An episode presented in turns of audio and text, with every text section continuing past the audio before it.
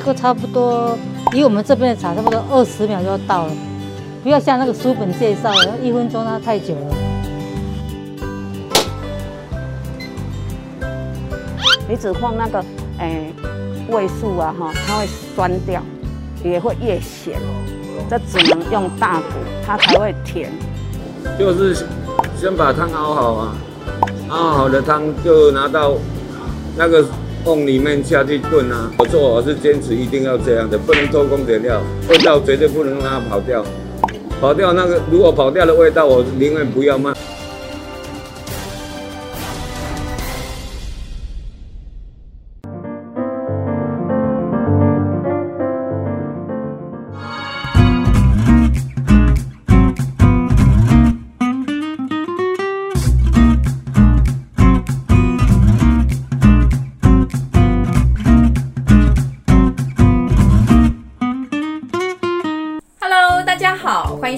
好房话题现场，我是肖一芬。今天的节目，我们要带大家来到新北市的板桥区，以中山路跟三民路口为中心的普前生活商圈。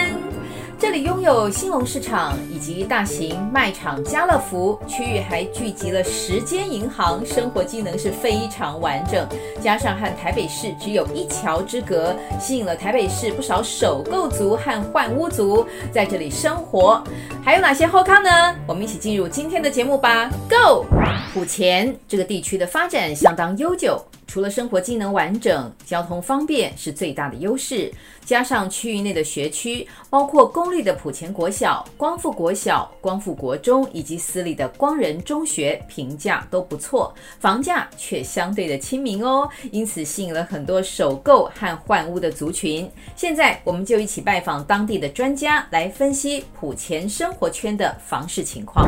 哦，因为它算是比较偏向首购族群跟换屋族群。那我们离新版特区其实车程的时间大概只要十到十五分钟，但是房价却只要新版特区的一个一半的价格。所以，针对如果换屋首族群首选的话，其实是还蛮适合，然后也是一个 CP 值非常高的区域。那针对像呃大部分比较关心的小朋友的学区问题，哦，我们在这边首选的话是光仁中学。那光仁中学它有一个蛮传统的一个校风，而且非常的严谨，那升学率也还不错，所以很多长辈、很多家长会把这个光仁中学列为一个教育一个首选的优先顺位。那其实，在公立学校部分，像是埔前国小或是光复国小、光复国中等，也都有一些不错的评价。那这个是学区的一个选择。那除此之外，其实像我们的一个生活休闲的部分，我们这边商圈内有临近一座光复桥的河滨公园哦。那它在秋季的时候是很多赏鸟人士会来这边进驻的一个景点哦，因为有很多避冬的候鸟会在这边，所以它的生态非常的多元。那另外在这个公园里面，它有溜冰场，也有篮球、羽球等等的一个球类活动。所以在这样子的环境之下，在假日的时候也可以携家带眷，去在这样子的一个生活空间，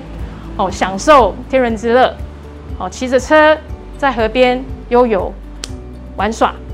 哦，以上在这个普前的商圈其实是非常的方便，而且就是也很，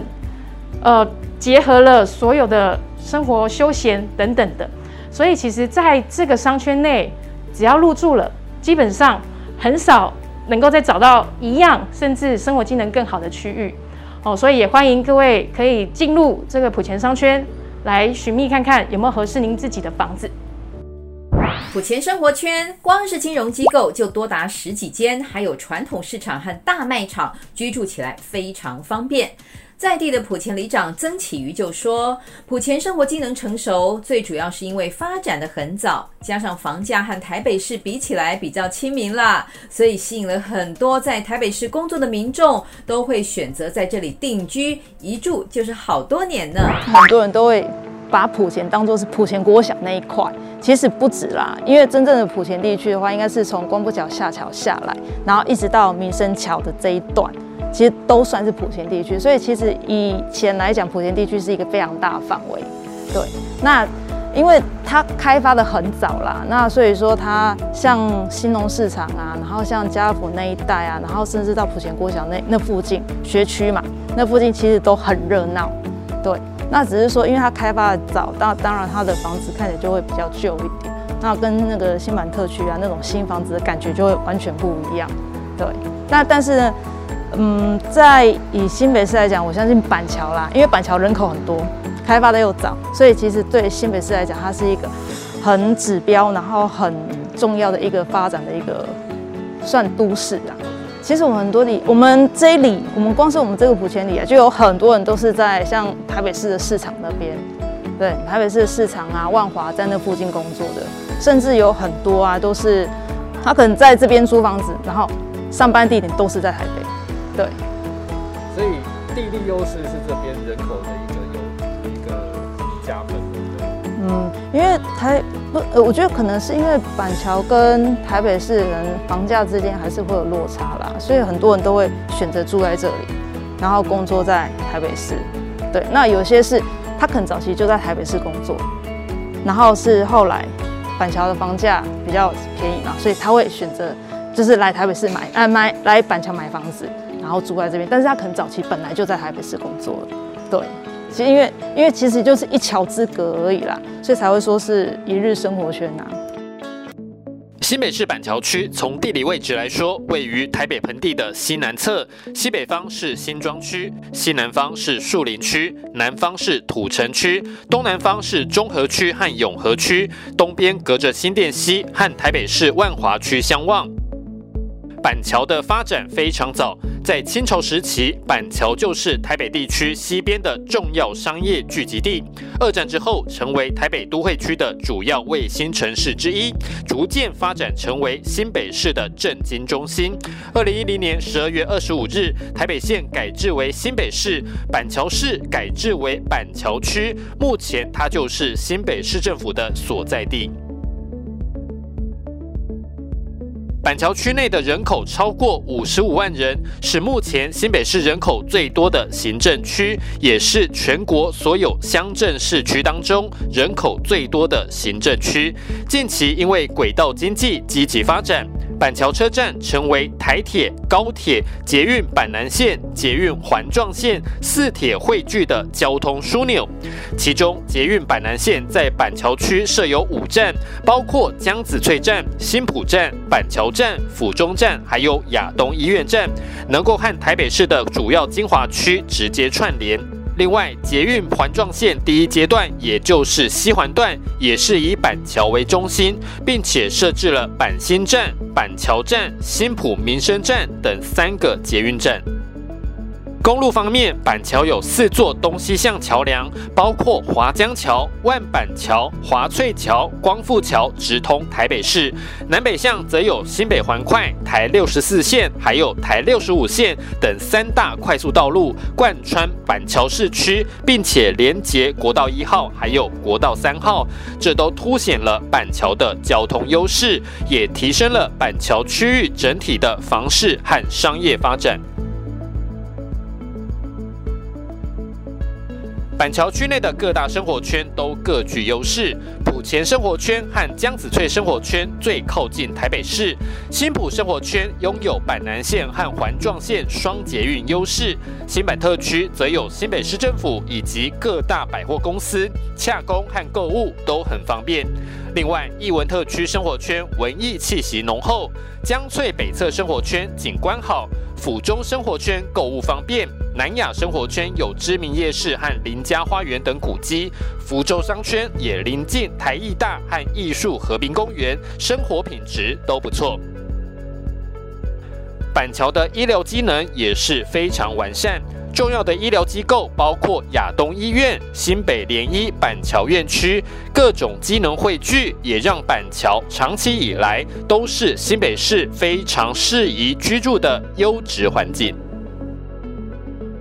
您是不是也有这样的经验呢？一闻到药炖排骨的香味，就忍不住口水直流了。在埔前生活商圈也有一家知名的叶家药炖排骨哦，一开就是二十年。老板叶文宏坚持用料实在，不然宁可不卖，因此累积了很多死忠的客户。我们现在就一起去探索这个叶家药炖排骨吧。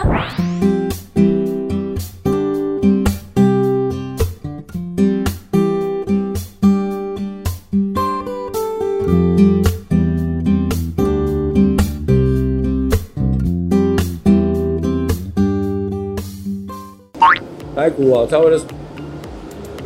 五五十分钟，差不多五十分钟，就是先把汤熬好啊，熬好的汤就拿到那个瓮里面下去炖啊，啊排骨先烫汆烫过一次嘛，啊这样下去让它慢慢滚，啊滚到四十分钟至五十分钟，这样就可以了，就是味道一定不能变，啊这样。不管中药材价格再提升，你不能偷工减料，就只有这样要求自己，不能说那个什么中药材再什么再什么贵的话，你就会把它偷工减料。很多人就是这样，啊，我不晓得人家是怎样做，我做我是坚持一定要这样的，不能偷工减料，味道绝对不能让它跑掉。跑掉那个，如果跑掉的味道，我宁愿不要卖，我也不不想不会硬卖出去就对了。莆田哦，我最喜欢我的店，在店里很舒服。没有啊，因为我本身就是不喜欢逛街的人，但是它最主要是交通方便，要从哪边去哪边来。它板桥的板桥的好处就是它的它的路好认，它不会像有的地方某某个地区路哦。都会重复还是这样不一定的，所以我对板桥了解是板桥真的还蛮不错的。你如果去别个地方再回来，板桥的，你，例如说你是去新庄还是去哪里，回到板桥你就感觉说，哎，这个这板桥就是我的家的，那个感觉很好，就是好像我回到我熟悉的地方的。因为我上台北的时候，我三十年还是三十一年，我几乎都住在板桥。莆田哦，莆田的改变就是路嘛，它有拓宽嘛，再拓宽一次啊。那个最主要是交通方便啦，要捷到捷运的近哦，公车也近，什么东西都很方便啊。要要买东西的话，像全联啊、家乐福那边都一样，都蛮方便的。还有市场里面要买东西，还是我们要过环南市场那边，也都很简。都比较快速，因为本来是在永和，永和成功路那边做了两年，啊，我都想说，我去，我是住在板桥嘛，家住在板桥，那个东西好像比较怎样，交通比较便利，就这样啊，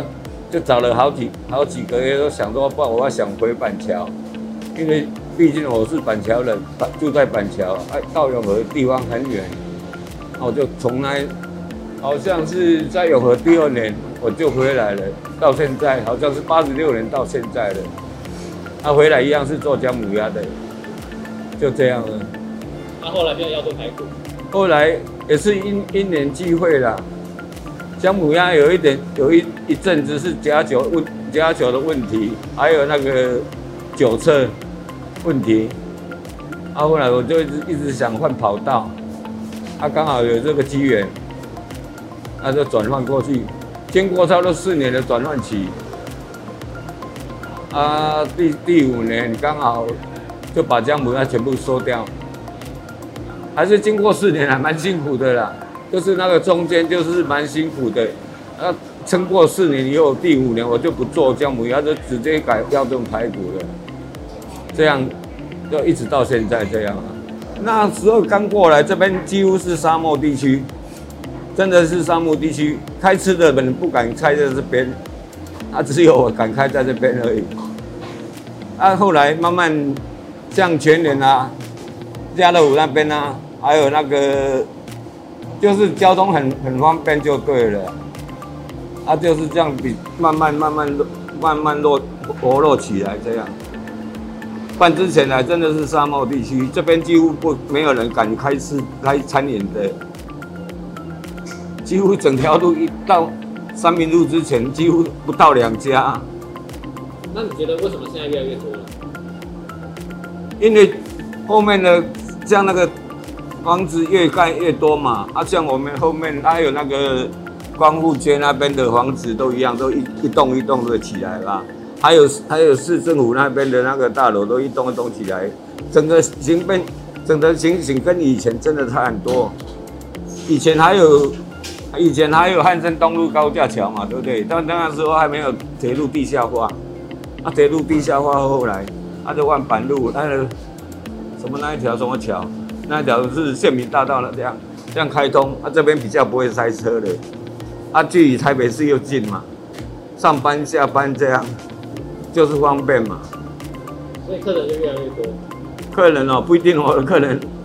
包括很广哎，还有桃园的、三峡的、三重的，还有很多地方我不知道他们是从哪个地方来的。那在地人多吗？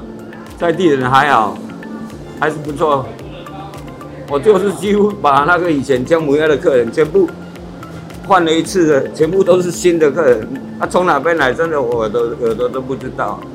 我们埔前商圈虽然不是在捷运板南线上，但是它离江子翠、新埔捷运站其实都算是蛮近的距离哦。再加上环状捷运线板新站的加持，连带了新庄、中永和以及新店的一个交通网络哦，所以生活机能的便利性来说的话。交通用性非常的好。那除此之外，其实本身埔前商圈的交通便利性就非常的方便哦，因为它往北连接了光复桥以及华翠大桥，就可以进到台北市的市中心。那走快速道路的话，连通到中永和也很方便。另外，如果往新庄或者是淡水的方向，只要连接了东西向的快速道路，也很快速就可以到达。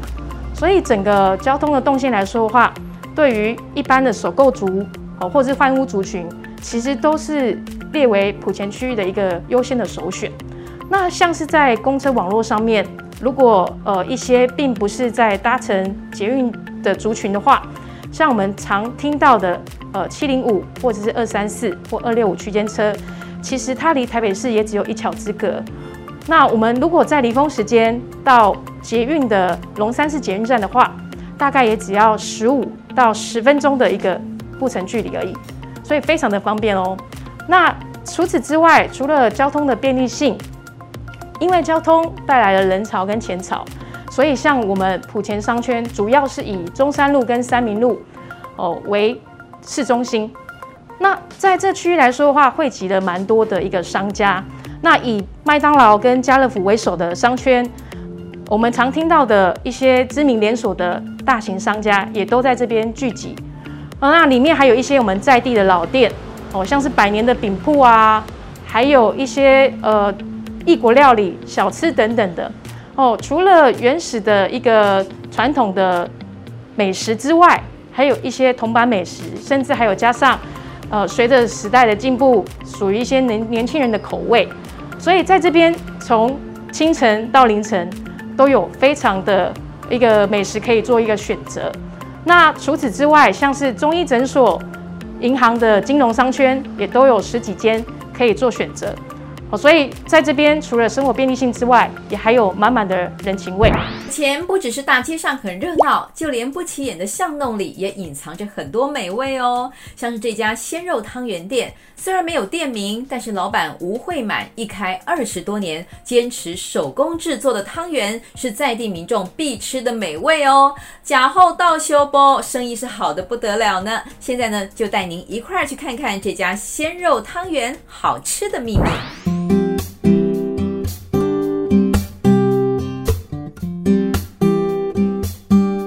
今年刚好二十一年，整整二十一年。啊，你要叫我说什么时候开始做，我忘了几年，我我我不会记了。我知道二十一年了，因为以前我在对面的时候，我做的那一年刚好是冬至。啊，我隔壁的刚好要娶媳妇，啊，隔年他才生小孩，他小孩已经满二十岁，那我就是做二十一年，就这样。当初啊，因为我对吃很有兴趣，你看这个体格。我我很很喜欢做吃的啦，啊，然后我的米啊什么，我都是纯米，都手工，我不用粉啊什么，我都不用。我我比较我比较在乎那个吃的对身体对我们人的那个啦，就是这样，很简单啊。有一个是欧丽上是每天来，他都十一点，所以他的外号我们叫十一点的。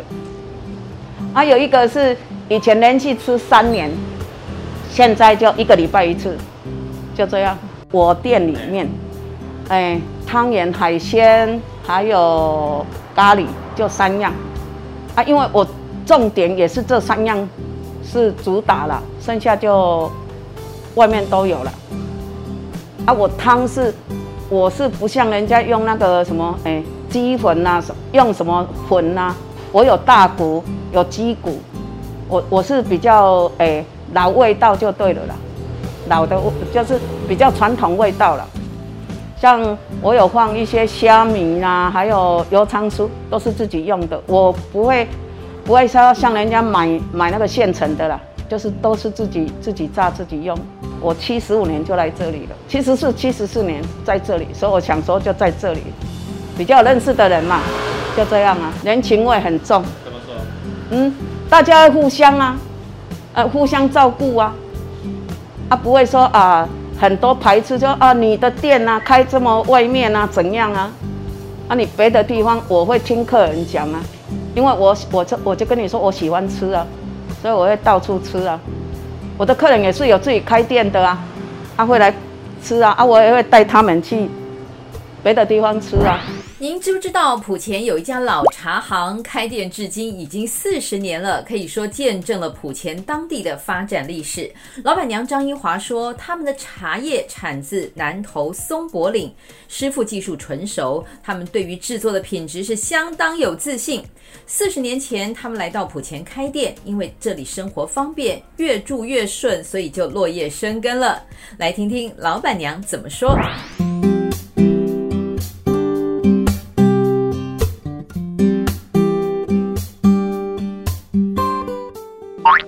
们这边开茶行，这边是盖好七，我们这边是七十四年盖的嘛，七十五年盖好。那我们本来是在别的地方，七十五年就搬来这里，到现在。哎，之前是在别的地方，这之前这个地方都是草皮，还没盖的时候。啊，七十四年开始盖，七十五年盖，我们就搬过来，到现在。这是我们我们每年的春茶、冬茶的比赛的啦。哎呀，这每年应该是春茶跟冬茶嘛，就一年就两季比赛嘛。那我们就我们的我们的产地是在南南投松柏林那边，哎，啊你自己就是产地茶农，然后就去就准备一些茶去比赛这样子，因为我们一一个一种茶你要准备二十一斤去比赛，然后如果说有入围的话，一斤当样品，那二十斤的话就可以一他他们那边就帮我们包装好，一斤一斤包装好，我们就价钱可以。再提高一点点，它就可比较好卖。对对对，哎，啊，你可以准备很多种，啊，自己自己制作自己那个很烘焙的，像我们的机器也是啊，我们每年都，哎呀，对啊，有烘焙机啊。我们是产地的茶农来的嘛，啊，你外面的也是属于茶商又不一样了。那我们茶厂茶农就是说自己种茶，自己制造，然后像比赛茶，像我们制造成品的。然后我们制造的制造的时候都在都在山上，山上山上比较有地方换机器，那个机器都很大。你要台北市要买一间房子大了来换机器，你就知道啊，那个物价上涨就没办法，而且一定在那边。然后做成品来了，那我们还要还要挑过。我们像我们刚我们七十几年刚来的时候，还有一些婆婆妈妈阿嬷的八八十几岁九十几岁，她还会帮我们挑茶枝。可是那我们就是称茶枝的重，看一两多少给他们。大多蛮的，都都那个，对呀，都很好玩的。啊，就是像这个茶，我们就是你你自己本身的使用，就像以前老店一样，我们自己自己说，你不要像外面说哦，装潢的很漂亮，然后叫一斤茶叶就提高了很高，那个我们就属于属于平价，比较实际实际的那个一样的茶，像我们这边茶金萱的卖一六，外面卖两千多也是很正常啊。可是我们不会不会这样子做。就是看个人的，你外面茶商有时候装潢的好看而已，其实要怎么讲？你 你坦白讲，实实际上真的喝茶的，要找我们这种比较实际啊，真的。我是觉得发展的比较快啊，哎，发展的很快的，就是房子什么的都，因为可能是进台北市吧，哎啊，交通又很方便，对，要过去台北市也蛮蛮方便，蛮热闹的，所以人口外地来这边生活也比较多，比较上班的什么都就买这边房子也比较，应该是可以，一般的房子价钱也比较买得起啊。有些像台北市上班的也是都买都都买了埔前地地区这个房子啊。我们像我们这边买房子盖很好卖。哎，自然又很好，自然又不错，对，又不会淹水。当然，三四十年有改变啊，房子啊什么的，本来就是房子大楼都变多了嘛，对啊，人人口也变多了，一定的嘛，对啊。啊，然后这边最主要就是它房价也不会说很高，啊，然后治安方面又很好，啊，又不会淹水，交通又方便，啊，算起来人人与人之间的人情味还算不错。大家都会有什么事情都会互相帮忙，互相照顾啊，对啊，就这样啊，对，就就像比较有人情味嘛。那现场也有，那一定的啦。那是我们我们附近的菜市场啊，你三张吃三餐吃的鱼肉菜一定要往那边买啊。东西多，那个菜市场蛮大的，东西看起来你很齐全呐。啊，又又因为他他那个是每天来的，也新鲜啊，对呀。像以我们的年纪来讲，像上那个大卖场，我们会比较不喜欢，因为大卖场有些东西你就知道冷冻了什么的，对年轻的比较会啊。以我们这个年纪，都比较会做走那个传统市场，对啊。啊，有在我们这个传统市场，它东西多，它每天出货这样子很新鲜的，又买习惯了。埔前区域来说的话，因为它是历史悠久、比较早期的一个发展区域，也是板桥最早发迹的地段。所以，我们旁边的话，中山路上面就有一个比较大型的市场，叫做兴隆市场。哦，那它里面的采买便利性，包含了生活用品，包含了生食的部分，其实都还蛮方便的。哦，那在我们现在大大部分人可能比较在意的铜板美食，哦，那我们在这边还有百年的店家，哦，有很多异国料理。等等，采买非常的方便，而且物价非常的平实。那兴隆市场的话，其实从一早哦就涌入蛮多的人潮。那采买的话，其实呃生鲜蔬食都可以在利用一早的时候，可以及时的拿到最新鲜的食材。晚上的部分也有一些店家，他会有针对深夜的美食，也有做一些营业的部分。所以即使是晚上深夜肚子饿了。哦，也可以在这边采买到合适自己的宵夜美食，所以在这个商圈内，我们所想得到的传统美食，其实都这边可以买得到。那因为我们埔前商圈是板桥区域比较早发展的一个区域，那它起机的时间也比较早，那连带的我们旁边的兴隆市场也是主要的民生必需品采购的重镇，所以连带的。带动了附近周遭的一个商家发展，像是呃银行的银行的金融商圈，在这边就有十几间银行在这边成立，也为了因为因应市场的需求哦，所以非常的方便。那再来，因为时代的变迁的关系，所以除了传统市场兴隆市场之外，我们另外还有新设了一个家乐福的商圈，所以不管是呃二十四小时的一个生鲜蔬果的采买，或者是说传统市场的一个需要。其实都可以兼具，因为交通的便利带来了人潮跟钱潮。那普贤商圈是以中山路跟三民路为一个中心点，所以密集的一个商家都是在这两侧成立。那如果以家乐福商圈跟麦当劳商圈为首的话，呃，您想得到的大型的连锁店家都是在这边汇集。那此外，除了大型的店家之外，还有一些在地的传统老店。包含了像我们百年的饼店啊，还有一些珠宝行或者是中医诊所等等的。另外，因为我们旁边就有一个兴隆市场，那兴隆市场里面还有一些异国料理、铜板美食，所以在这个商圈内，我们所想得到的传统美食，其实都这边可以买得到。那除了呃这个市场的一个聚集之外，还有银行商圈的一个成立，也是因为这个市场而连带。结合在一起，所以在我们这边银行就有十几间。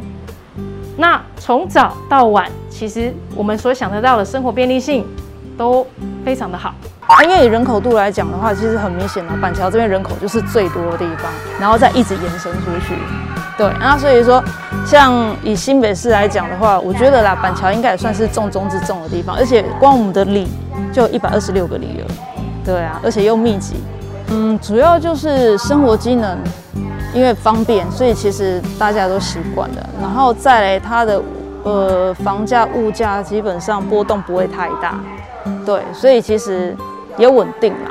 对，所以你说要它变迁，其实。很很明显啊，不管是我们认识的邻居啊，或是一些亲戚朋友，你会发现哦，很多人就是房子再怎么买，他的子女再怎么搬迁，就都还是在板桥这附近。然后甚至很多人呢、他的亲戚朋友都是住在那附近的。对，就是，嗯，等于说板桥这个地方，其实真的、住习惯的话，你要到别的地方的时候，你会发现，哎，好像就感觉没那么方便，那个便利性好，好像就不太一样了。对。其实你说像兴隆市场，它主要是它就是我们这个地方，我们这个莆田地区最大市场，对，然后它的摊位摊位也最多嘛，啊，然后它的时间又早又久，对，啊，所以说它是我们这边算是唯一最大的市场啦。然后再就是家乐福的家乐福的话，是因为它算是我们莆田地区这边很早就进驻的那种大型的连锁店、大型的卖场，对，它，然后它在我们这边应该也二十二十年以上了。很久了，对啊，所以说，呃，当然啦，哈，我们这边最大的就是它嘛，所以说，其实你说虽然后后续有全联那些啦，但是它的地位对我们这边的埔前，对我们埔前地区来讲是不可动摇的，因为我们这边的生活机能都差不多，因为开发的早嘛，所以生活机能都很完善，所以不管住在哪一个区块，所以不管住在哪一个区块，它每一个生活的呃条件其实都差不多，方便度都差不多，所以说。应该对我们来讲，就是只要是在板桥这边的话，不管是住在哪一块，好像都都很方便，都很 OK 的。条条大路都可以通到他想要去的地方。公车、捷运，早期是公车嘛，因为我们这边公车的公车多，路线多，所以而且如果说我们真的要转乘的话，其实到板桥火车站，它有很多路线可以转乘。所以其实以前没有捷运的时候，其实光搭公车就很方便。对，那当然后来有捷运的话，就可以再跑更远。对，啊，那跑的方向不太一样了。对，但是如果单以板桥这边来讲的话，其实光公车就很就很好用了啦。嗯，以前的公车也很发达，很发达，而且班次很多。对，主要班次多，然后它走的地方又广，所以其实光其实以前没有捷运的时候，我们光是坐公共车就可以到很多地方了。嗯，所以有没有捷运对你们来如果光以在板桥这边来讲的话，捷运倒还好了。你说普，你说普前这边，在以普前来讲，对啊，那其实只要有公车就好了，对啊，因为我们因为其实我们这里，呃，如果说单以普前地区的这个区块来讲的话，是没有是没有捷运站的，对，捷运站刚好都在我们的外围，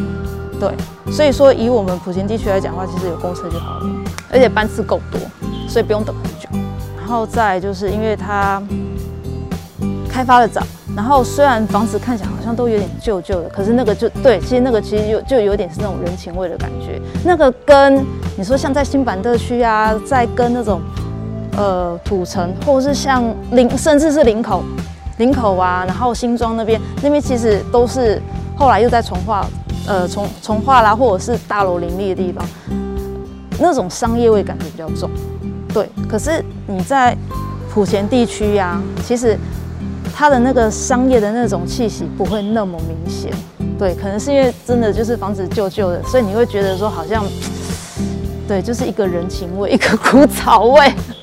其实我觉得莆田地区有一点那种古早味。我们在一楼的话，常常在外面这样子走动啊，所以其实我们认识的人、认得的人呐、自然就会比较多。那别人认得我们的人也会比较多，应该说邻居，邻居会很多。像像有时候邻居啊，发生一些事情啊啊，例如说可能有谁有刚好有人谁啊不舒服或什么的，你要你要呃你要透你要透过其他邻居之间，然后帮忙去寻找他的家人来协助他什么的，那个其实很容易很简单。可是如果说是住在大楼里面的，好，你说那种比较新新建案的那种大楼的话，其实人跟人之间的互动很少啦，对。然后你说，如果他们家有发生什么样的状况，别人要协助的时候，有时候是要透过很多的程序，要比较多的时间。所以我觉得在协助上就有差了。对，你看，因为一定是要老社区，然后呃邻邻居之间互动够多的话，你才有办法，你才有才有办法去知道说，哦，对方他们家里有哪些人，然后有没有什么电话，有没有什么之类的啊。我觉得有差啦。其实，在我们做这一行的时候，我们在在我们做这一行的时候，虽然说呃，像公寓之间啊，公寓之间其实比较容易发生一些一些状况嘛。那但是你要得到邻居之间的协助的时候是比较容易的，而且比较快。但是如果在大楼的话，你就是一定要透过管委会。对，你要透过邻居，你要透过他们住户之间的协助，其实很难，因为你通常你问他都会直接跟你说不知道，不晓得，你去找管委会，对，其实差很多，而且而且通常啦，像这种旧旧公寓的话，大家都会比较愿意伸出援手，还是有差。今天我们为您介绍了板桥区埔前生活圈的优质店家和周边发展，透过在地专家对房市最前线的观察，更深入了解区域的优势和发展方向。如果您喜欢这一集的节目，不要忘记按赞、订阅，并且大力分享给亲朋好友哦。我是萧一芬，别忘了星期一晚间九点半，我们好房话题现场见。